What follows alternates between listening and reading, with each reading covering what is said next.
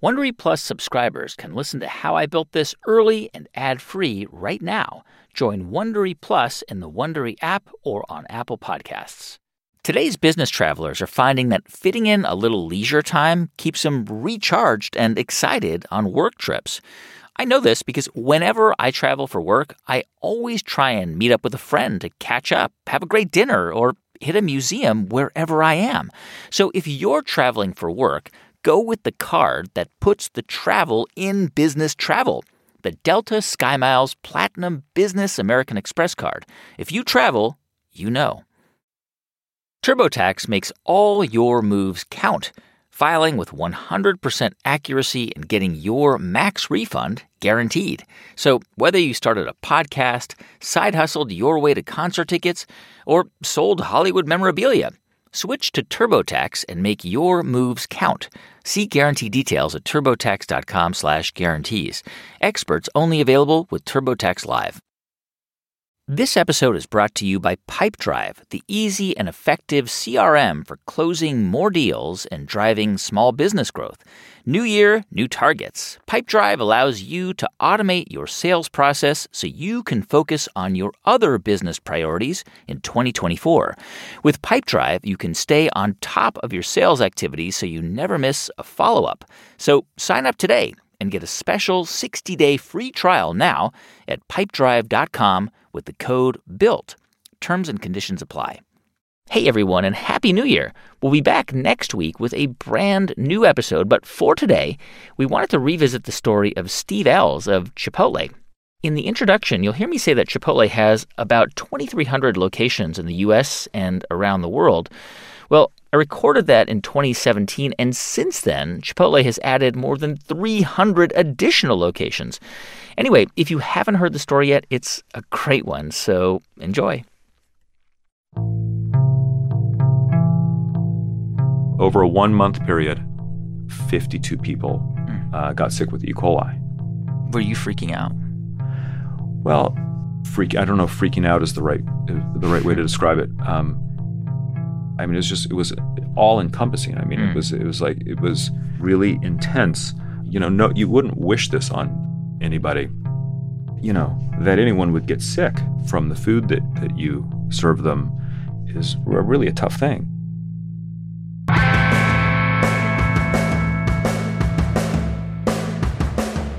From NPR, it's How I Built This, a show about innovators, entrepreneurs, idealists, and the stories behind the movements they built. I'm Guy Raz, and on today's show, how Steve Ells turned his love for San Francisco's mission style burritos into Chipotle, a restaurant that launched America's fast casual food craze.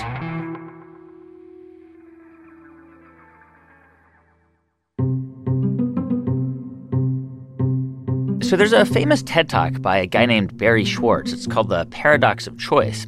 And in it, Barry explains that virtually all current research on human behavior supports this idea that we humans, we don't really like to have too many choices. Anything beyond four to six actually makes us anxious and unhappy, which could help explain the success of Chipotle. Because if you've ever been in one, you can probably tell me the menu by heart burrito, bowl, salad, tacos. Four options. That is it. There isn't a whole lot to agonize over. And it's one of the reasons why Chipotle just exploded in the 2000s. On the eve of the millennium, the company had just a bit more than 20 stores, and today, Chipotle has nearly 2,300 locations across the US and in four other countries, and its value is around $14 billion. Now, Chipotle, as you will hear, was never meant to become what it became. It was supposed to be a one off burrito joint in Denver, a burrito joint that would generate enough cash to finance a high end restaurant. That was Steve Ells' plan. He's actually a classically trained chef, and he wanted to make Michelin starred food, not foil wrapped burritos. You know, the earliest recollection I have of in being in the kitchen and, and cooking was in the third grade, and we lived in Germany. And I remember cooking uh, scrambled eggs. How'd you make them? Did you scramble I- them before? Did you, did you did you crack the eggs into the pan and scramble them, or did you scramble them before? No, no, I, I, I scrambled them uh, before. Okay. Uh, with a fork Okay. in a bowl. Right. And then uh, my mom had a, a very well seasoned uh, cast iron skillet. Nice. I mean, it was very, very smooth and uh, almost non-stick. And I used to push the curds into the center in, in, a, in a square shape, Hmm. a perfect square, maybe three by three or three and a half by three and a half, something like that. And then, and then it, when when it was just set enough, I would flip it over. And um, I mean, it was very controlling. Like, and it says a lot about me because I'm a I'm a little bit of a control freak. And Hmm. uh, of course, I had no idea then, but um, I don't know. It's just it's an interesting it's an interesting memory. Like, at what point did you start to? Because I've read like stories about you in college where you'd you had dinner parties and, and people were like, "What is this butter that you bought?" Or you, you know, you, you you- you'd make like duck confit and stuff. Like, how did you even know about this? How did you get into foods at such a young age? Yeah, well, you know, my mom was a very adventurous cook Hmm. and a really good one. Um, and she had a garden and she got all the cooking magazines and had a lot of cookbooks and and and I used to I used to spend time in the kitchen Hmm. and um, and and follow along. And, and at some point, I started watching cooking shows, uh, Julia Child and and uh, Graham on the Galloping Gourmet, and the the PBS series, the Master Chef series. I really loved those and and would duplicate the recipes and and and and like to cook for you know my family. And then um, when I was older in high school, I started having people over. So you go to college in in Boulder, right? Yes, And you study art history. I did. Uh, you know, of course, it made zero sense to my father. Uh, what do you do with a art history degree? Would he say know? that to you? Would he be like, "So, what are you going to do with that art history degree?" Of course. and I would say, uh, you know, I don't know. We'll, we'll see how this unfolds. And, and probably I, I was thinking that I would continue and, and go to graduate school. But my roommate suggested to me that I go to cooking school. She said this just weeks before graduation. Why did she suggest that? Well, she knew I was into cooking, and I, I think she had visited uh, the Culinary Institute of America and said, Steve, you'll, lo- you would love this place. So I applied and I went, and, and, and only went because, you know, I don't think I knew exactly what I wanted to do. So it was an adventure. But I would say there is a, there's a halfway point um, where you go for a few months and work in a restaurant of your choice. And I chose to work at Stars Restaurant in San Francisco. This was the most famous restaurant, like one of them in America at the time, Jeremiah Tower, right? It was the was the head chef. It was a really important restaurant, and I had eaten at Stars a few times when I was in college and loved it. What, what was he like? I mean, because I, I mean, I've I've read a little bit about him, and like Mario Batali worked f- for him. Tons of really famous chefs. What what was he like to work for? It's hard to describe really what, what he's like. I, I will say that he's an amazing visionary and quite a perfectionist. And so it was high pressure for sure. And uh, it was super, super stressful, um, really, really hard work. But you would put your dishes up, and, and all the cooks would put their dishes up, and, and Jeremiah would come along and, and taste. And, you know, it was, it was, uh, it ranged from, you know, a nod like, you know, good job to picking up the plate and throwing it in the trash, which was, you know, you know, re- really traumatic. But I loved it. I really did. And, um, and I'm, I'm lucky to have been able to work there. When you were first in San Francisco, did you did you encounter burritos or food that you would eventually, you know, would actually change your life? Sure.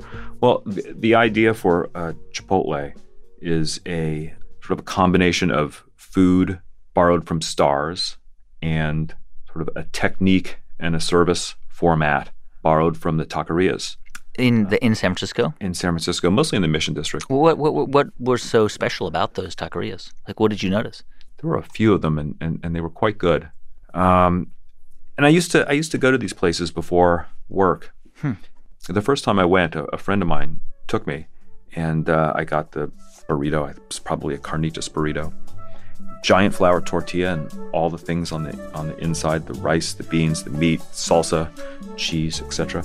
And uh, then wrapped up and then wrapped in foil. And I, I take it to the counter and I and I unwrap it. And he's like, "What are you doing?" I'm like, "I'm, I'm unwrapping my You burrito." take all the foil off. take the foil off. He said, no, no, no, no. You peel the foil back. And, you know, I'm like, oh, gosh.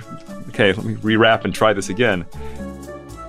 And I, and I loved it. I just, I was intrigued. And, you know, growing up in, in Colorado, this is not how we ate burritos. Burritos were on a plate and then smothered with green chili, and you you ate them with a knife and fork. And so and so this was this was a really interesting experience for me, and and I went a lot, and I, I just started counting the number of people going through the line, and thinking, oh my gosh, these are five bucks a piece. Da, da, da. I did some quick math. There's a couple guys cooking, a couple guys serving. How much do they make? Mm. So I, you know, on the napkin, I was like, hmm, wow, okay, this is a pretty good economic model. Of course, I wasn't call, calling it an economic Yeah. model then. I was, I just said ah, I could probably make some money with this, and and with that money, I could afford to open up my my full scale restaurant. Okay, just just to understand, you you thought that a, a taqueria could earn you enough money that you could open up a, a fine dining restaurant, right?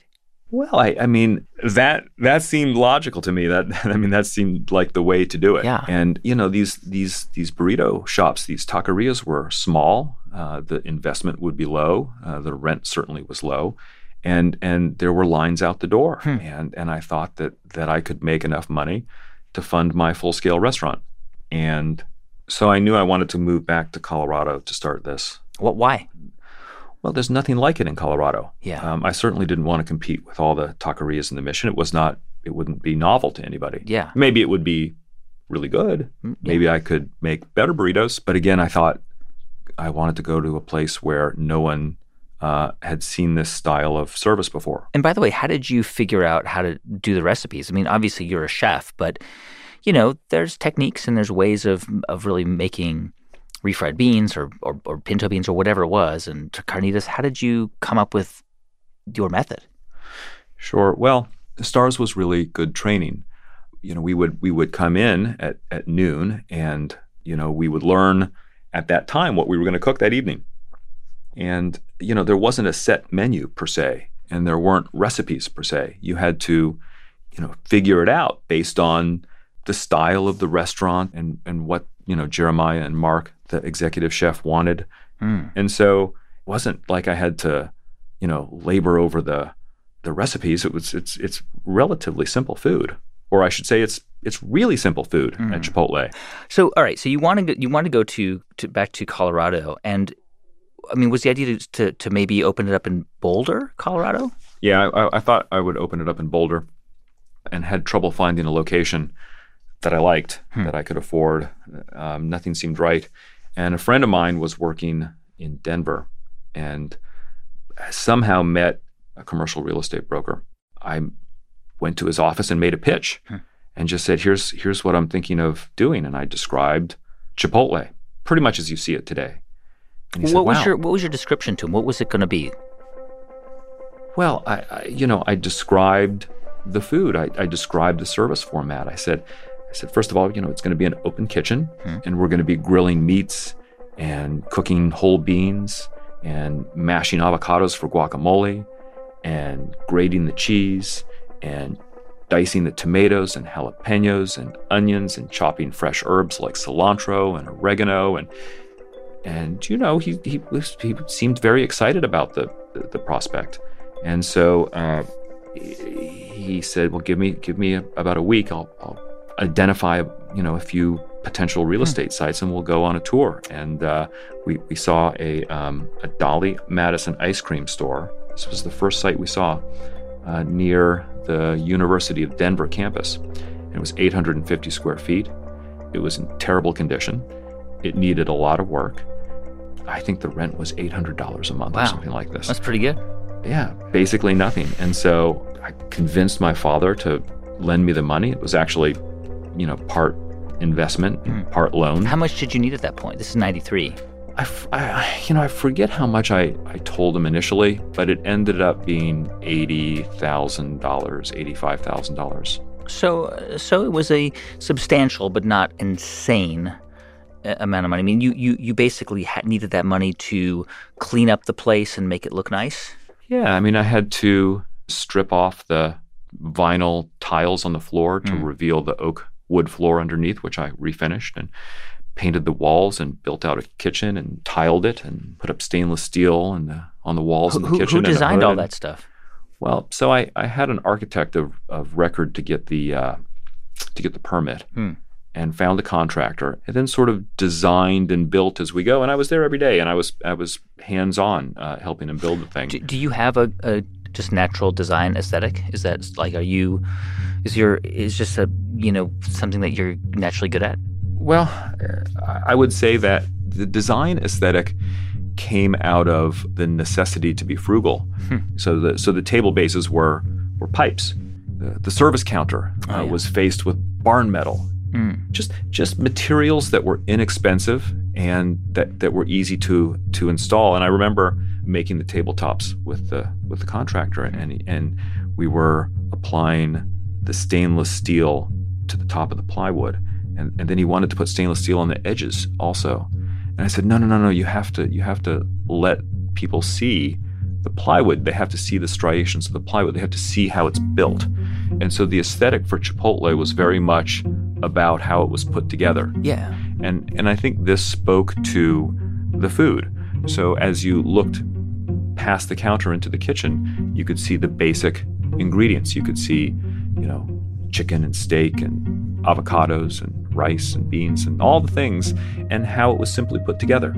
And so I think this connection to the built environment was something that made the brand special. And I don't think it was obvious to most people. I don't, yeah. think I mean, it wasn't even obvious to me at the time. So you so, so you open uh, the first store in 1993, right? Right. And and it was it was just going to be like a temporary thing. Yes. This was going to be one restaurant, and this was going to be a cash cow that could hmm. uh, fund and help support a full scale restaurant. You know, I knew I knew that full scale restaurants were a dicey proposition. I mean, they go out of business often. It's it's hard to make margins, very difficult to operate, and so I wanted Chipotle to be a backup. Yeah, I deliberately made it very simple to operate. Hmm. Uh, only a few items and simple uh, cooking techniques, uh, not a lot of ingredients, and able to operate with just uh, just a handful of uh, of uh, crew members how did you come up with the name Chipotle? Because I remember when I first saw a Chipotle, I I knew what a Chipotle pepper was, but I was like, what? How is that pronounced? Is it? And this is like in the early, you know, like the mid '90s. I was like, is it Chipotle or is it Chipotle? like how? And and I could not have been the first one. So how did you come up with that name? So I knew always that I was going to use Chipotle peppers. Um, in the marinade and you know for the braise for the barbacoa in, in, the beans and i and i wanted to use chipotle because it, it really adds a depth it's it's not about the heat necessarily but a smoky character mm. um, that i think really adds complexity to the food yeah, yeah. And, and, and i was introduced to chipotle peppers at stars and jeremiah was a big fan of southwest cuisine and yeah and it just occurred to me as i was looking at a can of of Chipotle peppers. And I said, oh my God, that's the name. Hmm. I'll call it Chipotle.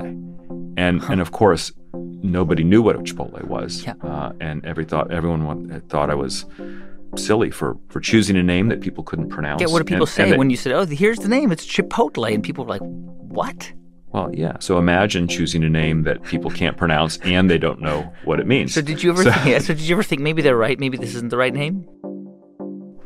Chipotle was not an easy place. I remember customers coming in, they'd have to say, "Well, what is that place? Chipotle, Chipotle, Chipotle, all kinds of all kinds of pronunciations."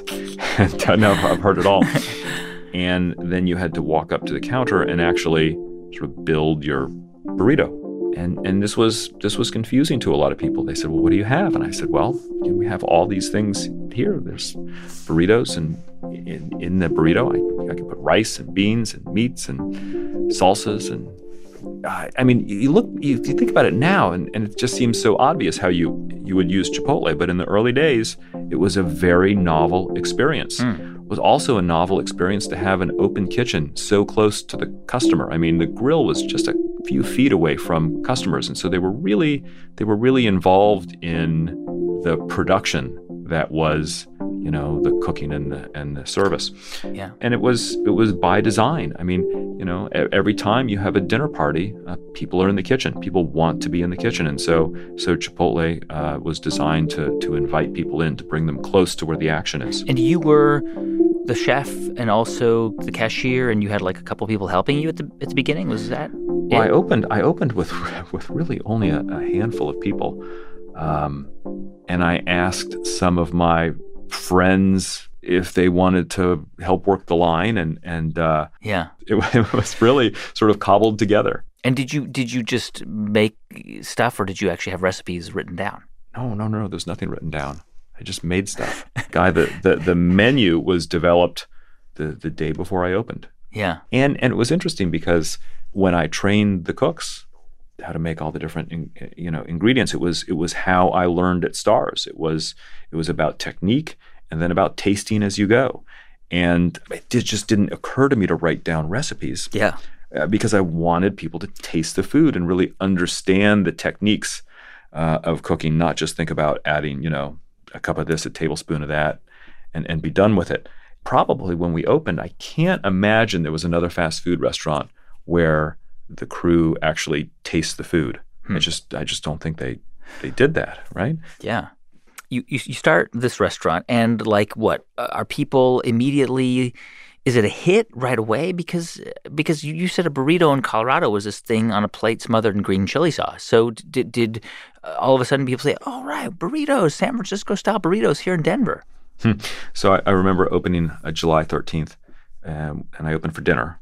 It was mostly friends, and I think the sales the first day were probably two hundred and forty dollars or something like that.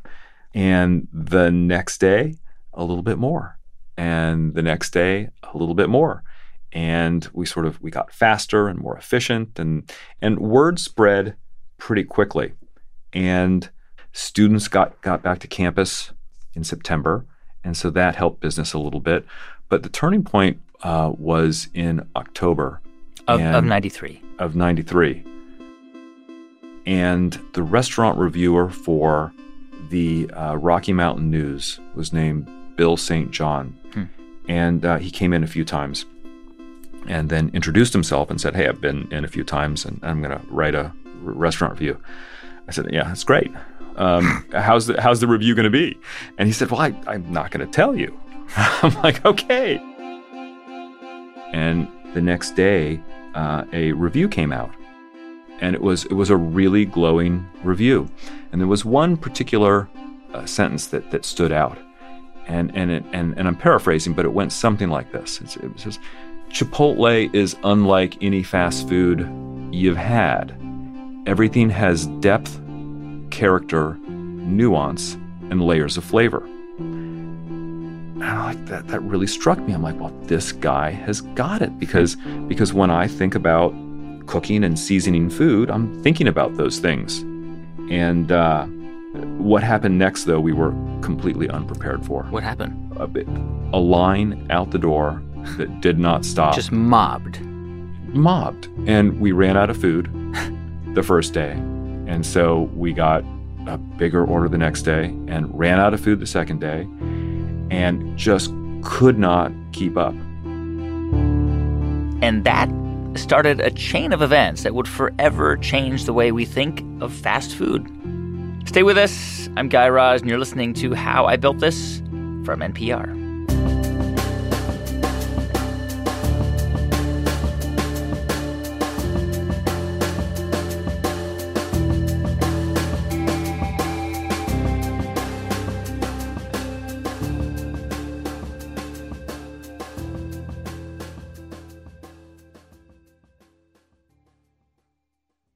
As a business to business marketer, your needs are unique. B2B buying cycles are long, and your customers face incredibly complex decisions. Isn't it time you had a marketing platform built specifically for you? LinkedIn Ads empowers marketers with solutions for you and your customers. LinkedIn Ads allow you to build the right relationships, drive results, and reach your customers in a respectful environment. You'll be able to drive results with targeting and measurement tools built specifically for B2B. In technology, LinkedIn generated two to five times higher return on ad spend than other social media platforms. I've talked to hundreds of founders and business leaders every day on this show, and I've learned that LinkedIn has been vital to the growth of their companies. It helps them build relationships with customers and get direct access to thousands of decision makers. Make B2B marketing everything it can be and get a $100 credit on your next campaign. Go to linkedin.com slash built this to claim your credit. That's linkedin.com slash built this. Terms and conditions apply. Picture that thing you've always wanted to learn now, picture learning it from the person who's literally the best at it in the world. That's what you get with Masterclass. This year, learn from the best to become your best with Masterclass. Don't just talk about improving, Masterclass helps you actually do it.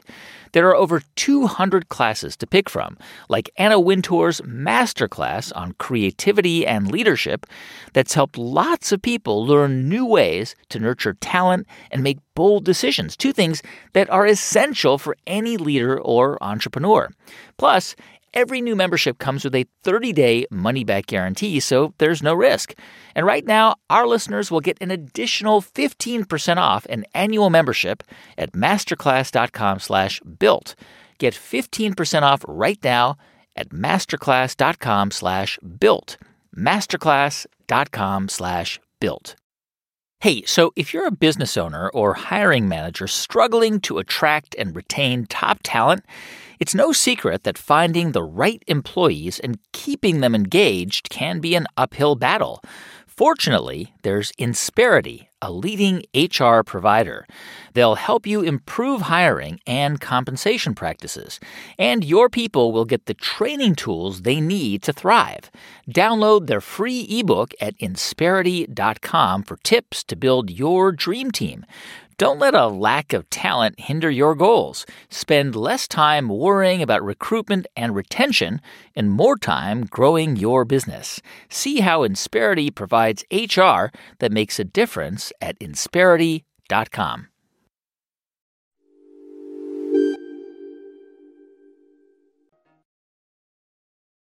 Hey, welcome back to How I Built This from NPR. I'm Guy Raz. So it's October 1993. Chipotle has a single store in Denver that's been open a few months, and it got a great first review from a local paper. And people started showing up to buy burritos, like a lot of people. It was crazy, crazy busy. And remember, this is 850 square feet total. Yeah. And so a little less than half of that was the was the kitchen. So you were presumably profitable in your first year. Oh, I was profitable in the first few months. Wow. And I remember paying my dad back the loan part, uh, you know, probably that year. And still taking a salary for yourself? Um, you know, at that point, I was living in the basement of a friend's house. Hmm. He had a couch in the basement, and I slept on the couch. I was working from first thing in the morning until, you know, late at night and doing that, well, every day. Yeah. And I remember I paid my dad back, and he said, "Well, Steve, wait, wait a minute. You can't be, you can't, you can't be making that much money." And I said, "Well, uh, Dad, I really, I think it's doing very well." And you know, he know he knew that I hadn't taken any business classes and had never demonstrated an ability to, you know, balance my checkbook or be frugal about organizing my finances. So he said, "Well, you really ought to get a a bookkeeper. I said, "Well, I do have one." He goes, "Well, well really, let me let's let me sit down with him with, uh, next time I'm in town." And I'm like, "All right." And so we, I remember we sat down with the with the bookkeeper, and and he was blown away. He's like, "This thing is really efficient, making a lot of money," and it continued to get busier and busier and busier. And then everybody started asking me when I was going to open up the next Chipotle. Uh, were you still in your mind planning in, on opening a fine dining restaurant? Oh, that was what I was thinking about Yeah. for sure. And I had no intention of opening another Chipotle.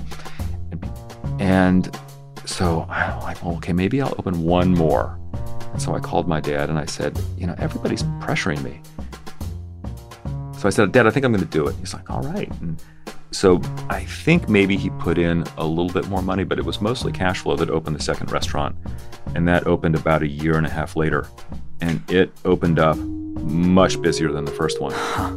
It was extraordinary. And so I said, all right, I'll open up one more, Wow. In, all in Denver. all in Denver. Three because because people are probably saying like, wait, three in Denver? That was, was uh, actually that was one of my dad's questions. He's like, "Steve, do you think Denver can have two of these?"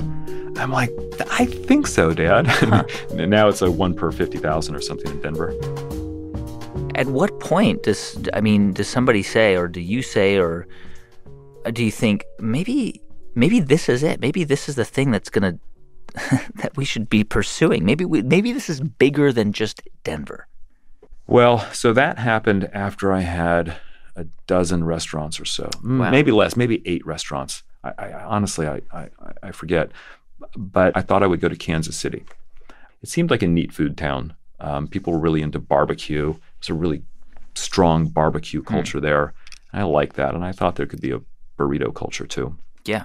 And so, you know, it didn't open up super strong, um, but it did pretty well. And, and, did you? Was that the idea? That did, were you just going to keep expanding, like one store after another? Well, the idea of expansion wasn't about building an empire. Hmm.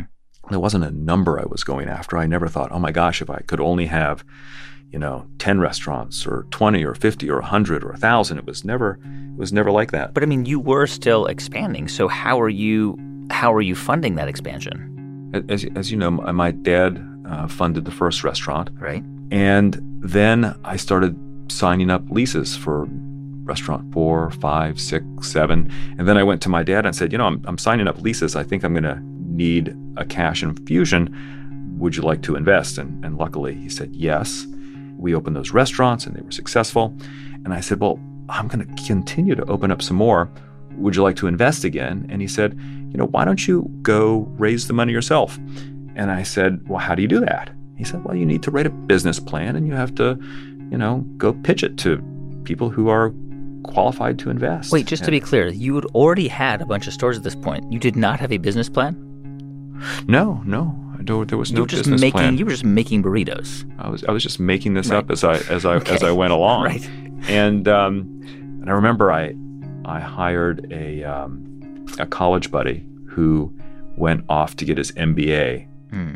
Uh, so I hired him and, and said, well, we have to put this business plan together. And so as we put the business plan together, what emerged was this economic model the investment, the sales, the resulting margin. Did you understand any of that stuff, by the way? Well, I, I didn't as we were contemplating yeah. the business plan, but after having to pitch it, you know, it, it, was my MBA. Really, that was that was my quick and dirty uh, business school. Hmm. And so, during the the time where I was pitching it, I met one of our early investors who turned out to be a, a board member.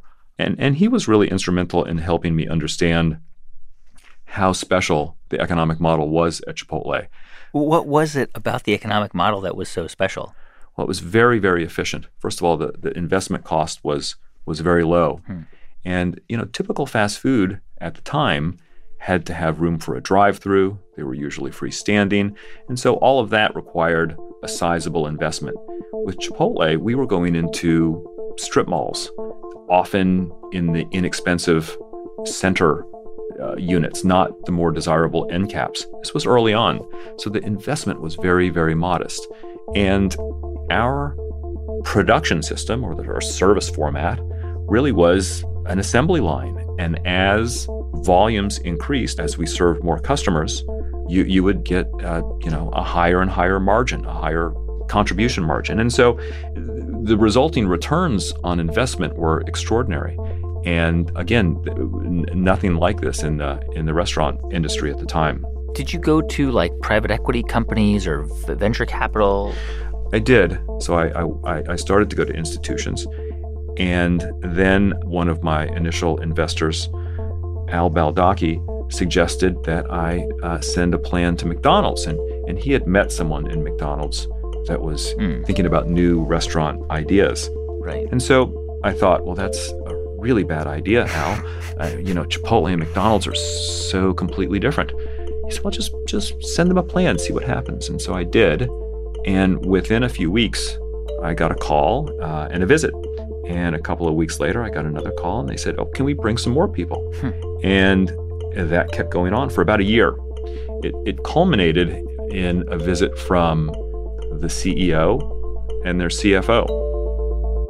What did they eventually do? They made an offer to to invest in Chipotle, or did they want to buy it outright? Well, initially, I think they wanted to buy it outright, Right. and I wasn't. I wasn't willing to sell, and so they made a very, very small investment, enough to open a few restaurants, and and and then they, you know, then they, annually they would they would put in more money Right. over a seven year period. I think they put in three hundred and sixty million dollars or so, but the majority of that was in the last couple of years. But but that McDonald's investment, which may have been tiny for them because it's a multi-billion-dollar company, that cash infusion for you guys was t- tens of millions of dollars. That was transformational. completely. There was there was no. I mean, I was very lucky in that I don't think there's anyone else who would have been able to invest that way and bet on the come. And what I mean by that is, you know, we opened some markets. Uh, California is a great example where sales were really soft Hmm. and and the restaurants weren't making money. But McDonald's was very patient, and and they believed that the sales would come in in some of the markets that were softer, and indeed they did.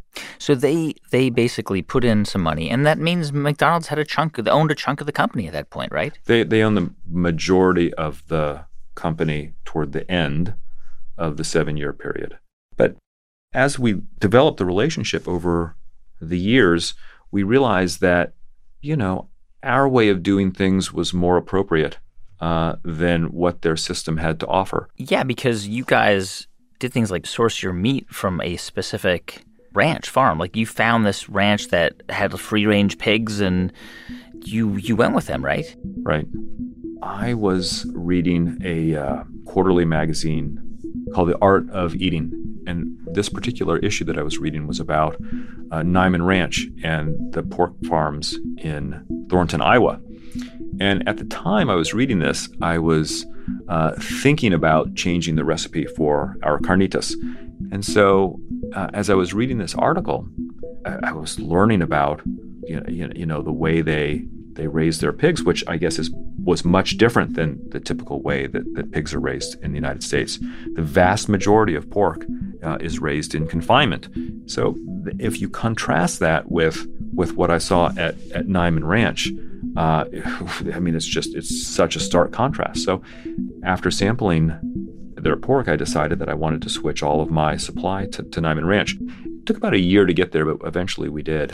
Was McDonald's ever saying to you, "Hey, look, you know, it doesn't make sense that you're buying, you know, these expensive products. I mean, you, you look at our supply chain. Look how efficient it is. You know, you, you can save a lot of money. You can, you can increase your profit margins. Or did they just keep out of that? You know, they would ask questions, not dissimilar from the questions you asked, but but they would see the results. So, uh, you know, I remember when I put Niman Ranch pork on the menu, I had to increase the, the price of the carnitas burrito, and I think it in, increased by about a dollar or something. And so, in the world of fast food, that was just not understood. I mean, got to remember this is the time when fast food had the the 59, 79, 99 price point. I think that was at Taco Bell and hmm. the and the dollar value menu and things like this. Here here I am raising the price of the carnitas burrito by a dollar. And after we did that, we started selling more carnitas burritos. Hmm.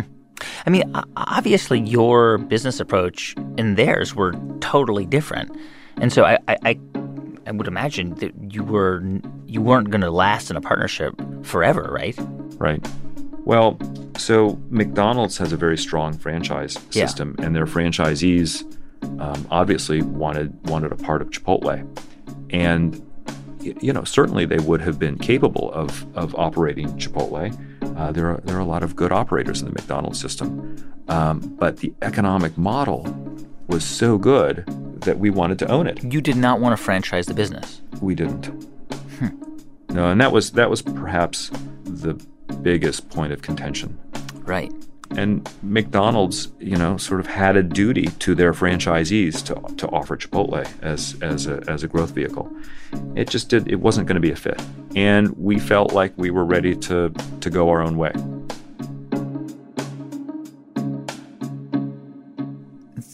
The expansion of Chipotle was unbelievable. I mean, after that McDonald's investment, it was like it was like a rocket. You know, I mean, and everybody and their and their brother and sisters wanted to create the next Chipotle. How did that affect your your personal life? I mean, were, were you just like on top of the world, like so excited about this or were you stressed out about this? Because you went from 13 stores to 500 stores very quickly and then from 500 stores to, you know, thousands now. But but did you enjoy that? Was it exciting or were you overwhelmed ever? So if you think about my original plan for Chipotle, yes, I failed. okay, because yeah, the right. intention was to to start uh, one little Chipotle, and then to be able to step away from it, and and use the funds from that restaurant to open and operate my full scale restaurant. So I, I failed because I never stepped away from Chipotle. Um, in fact, I don't I don't think I took a day off uh, in the first year. The only time I left was when I had to run out, you know, to take the money to the bank or go to a supplier or something like this.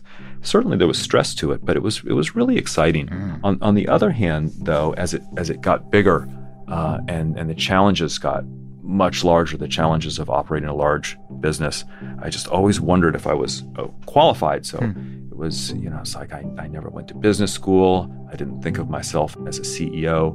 You know, how how on earth am I going to learn to do this? So so there was a lot of doubt, self I, doubt I, along I the way. I imagine there was, and that I, to me that seems like a very healthy thing because I would be I would not I would not feel confident if you didn't have self doubt. I mean that's the thing. Like you, you you're you're a chef, and and you are all of a sudden at the helm of this massive growing empire with tons of employees scaling quickly. Right. How did you even know how to deal with personnel and management and all this stuff? Well, you, you, you learn along the way.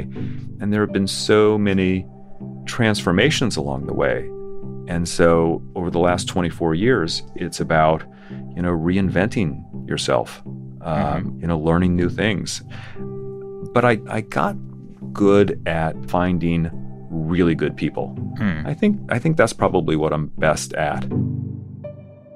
so, so you go public, um, your share price just skyrockets, and this is, I guess, in in in 2006, um, and then you have a pretty big crisis in 2015. Um, what was that like for you to deal with? This is, a, we can talk about the details, but first of all, what what was that like?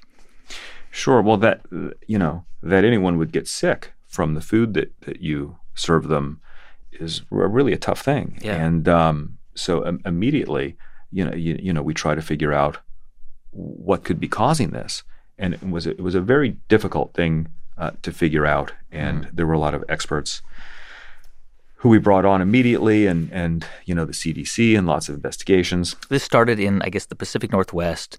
Yeah. There's some people who got sick from from after eating it, and, and So so yeah, over over a one month period, uh, from basically mid October to mid November, uh, fifty two people uh, got sick with E. coli. Were you freaking out? Well, I I mean, freak. I don't know if freaking out is the right is the right way to describe it. Um, you know, we were really well. I mean, it's just it was all encompassing. I mean, Mm. it was it was like it was really intense. You know, no, you wouldn't wish this on on anybody. But if you back up and think about it, you know, nobody was bringing in as much fresh food, as much fresh produce and meat as Chipotle. Hmm. So what we realized uh, is that we needed to develop protocols to prevent any kind of pathogen from coming into the system. Which is impossible to do 100% of the time, right? You know, you you, you can never say hundred percent, Yeah. but you can you can get very close to zero. So you know, I'll give you an example. Think about an avocado. Mhm. There are potentially uh, pathogens on an avocado. Mm. But you wash the avocado, right? The avocado is washed after it's harvested. Mm. But what if that avocado could be infected somehow, falls on the ground and hits hits a little rock or something, and that in just that little spot where the pathogen is pushed under the skin. Yeah. And now you wash it, but you you don't wash that little spot. And what if as you put your knife into the avocado It hits to that cut it, spot. it hits that exact Right. spot. Yeah. Well, what are the chances of that? Tiny, one in a, right. one in a million? Yeah. One in ten million? I'm thinking about all What- the avocados I cut at home and I don't wash them. Well, that's right. But you, you, you, you cut dozens. We cut millions and millions. And I'm not saying that the avocado was re- responsible for, uh, for, for this uh, particular incident. but we've looked at every single item we bring in and we've ensured that there are a number of in- interventions along the way. And so, what we do with this avocado now is after we wash it, we plunge it into boiling water for five seconds. This is called blanching. Yeah. And, and it's not long enough to cook the avocado, but just long enough to bring the temperature of the skin and the area under the skin just high enough so that it, it would kill any pathogen that might be there. And we do this with lemons and limes and bell peppers and jalapeno peppers. It's a process that is very, very thorough. And, and the chance that a pathogen can survive through that is certainly near zero. Steve, you had this incredible run from the literally from the first store you opened that was profitable. And then you hit this crisis point in 2015. And I can't imagine you ever dealt with anything even remotely close to that. So, were you mentally prepared for it? Well, uh, you know, I'm, I'm I'm here now, so I, I got through it. Yeah. Um, but but uh, we weren't we weren't prepared as an organization for it, mm. obviously. Yeah. Um, and and and since that incident, we're, we're two years away from it now. We are a, we are a different company. Um, we have a top-notch board of directors that are independent and very critical uh, in, a, in a good way, in a challenging way. And, and we are prepared now for a lot of success ahead of us. I mean, when you think about the, the valuation of the company, this number, I mean, it, I guess it, it, it's taken a little bit of a beating because the, the crisis you face. But I mean, at its highest, it was it was what like like near twenty billion dollars. Yeah, 21, 21 billion, I think, was the highest. Twenty-one billion dollars. I mean, for a burrito restaurant started in Denver in 1993, um, that's pretty insane. You know, I mean, when, when you think about that, uh, I don't know. Do you sit back and say, you know, wow, look at how, how awesome is that? Or do you don't even think about that? It doesn't really work that way. Hmm. Um, it's it's not big stair step sort of increases. It's it's relatively linear, you know, and, and sort of you know just it getting bigger, taking on more responsibility, the evaluation, all this sort of thing. It's just it's it's been a relatively linear. And do you think and, and so is it the, that amount of money just abstract? I don't understand the question. I mean, do, is is it mean anything? I mean, because I would think I would be incredibly proud of that. You know that that you grow this thing to such a huge place in in that period of time. So again, I've always so when I before I started the first restaurant, I, I, used to tell people that I wanted to show that just because food is served fast doesn't mean it has to be a typical fast food experience. Mm. And that evolved to saying that I want to change the way Americans think about and eat fast food. And I, re- I remember when I started saying that, we weren't very big. That that sounded like a big, audacious goal. Hmm. Um, but but the basic idea behind our purpose is that you know food that's raised right should be people's everyday food. Hmm. And as I see others who have opened restaurants that are based on the Chipotle model, you know, I'm I'm very excited about that. To, that's that's what that's what drives us. How much of, of your success do you think is because of luck, and, and how much because of your hard work and skill? So, you know, my success in the early days was, I think I I caused a lot of that success, but I, then you have to layer on being in the right place at the right time. Mm. I was lucky to to have a father who could who could invest eighty five thousand dollars in my first restaurant because I couldn't have raised that money myself. That uh, McDonald's allowed me to basically run the company and tap into their resources. You know, it's a combination, but also a lot of it is, a, uh, you know, if I if I go back to this this concept that I learned in cooking school it's it's this French term called mise en place. Mm-hmm. Everything in its right place. Yeah. Yeah, everything in its place, and it's and it's basically, you know, you could think about it. You know, before service, you have your mise en place, and, and that means that once service starts, everything you need for a successful service that night is laid out, mm. just so Yeah. And and so I, I think about I think about uh, you know my overall mise en place that I've that I've set myself up for success, and that seems to make sense for me. That's Steve Ells, founder of Chipotle. By the way, Steve stepped down as CEO from the company in 2018. And despite the fact that Chipotle now makes enough money for Steve to fulfill his dream and open up that high end restaurant he always dreamed about, he says that moment has kind of passed. And, you know, there's still a lot of money to be made in burritos.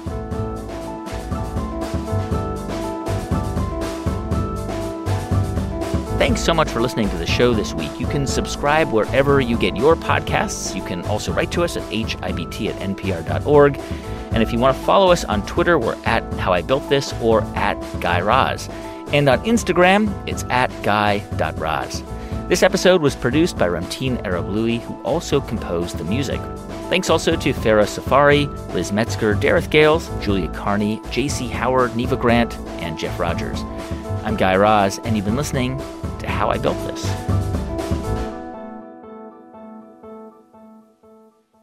This is NPR. An epic matchup between your two favorite teams, and you're at the game getting the most from what it means to be here with American Express. You breeze through the card member entrance, stop by the lounge.